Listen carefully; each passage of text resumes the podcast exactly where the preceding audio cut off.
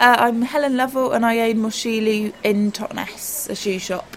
I think the fact that the site has been left derelict for so many years is um, really sad, actually. I think it's a in a beautiful part of Totnes, and um, it's just sad that it's been left to go into disrepair. Totnes has got a really good community spirit, and I think that there are so many people in the town with great ideas that can get on board with the project and um, grasp it by the horns and really push an idea forward. And people in Totnes do it for the good of the community. So it will promote lots of new businesses, people who are entrepreneurial, and it will help the economy. You know, with some of the ideas that are being floated around with having the bakery down there making cheese, a little brewery. Um, I just think it'll be great and it will get the whole community involved and it will you know it's a it's a good education tool as well for children to learn new skills and things like that. I would like to see an area which is really welcoming for people perhaps like on you know Sundays where families can go down there and wander around and um, you know go in the Brunel building and you know see all what's going on in there and with the, like I said the bread making and cheese making and brewery and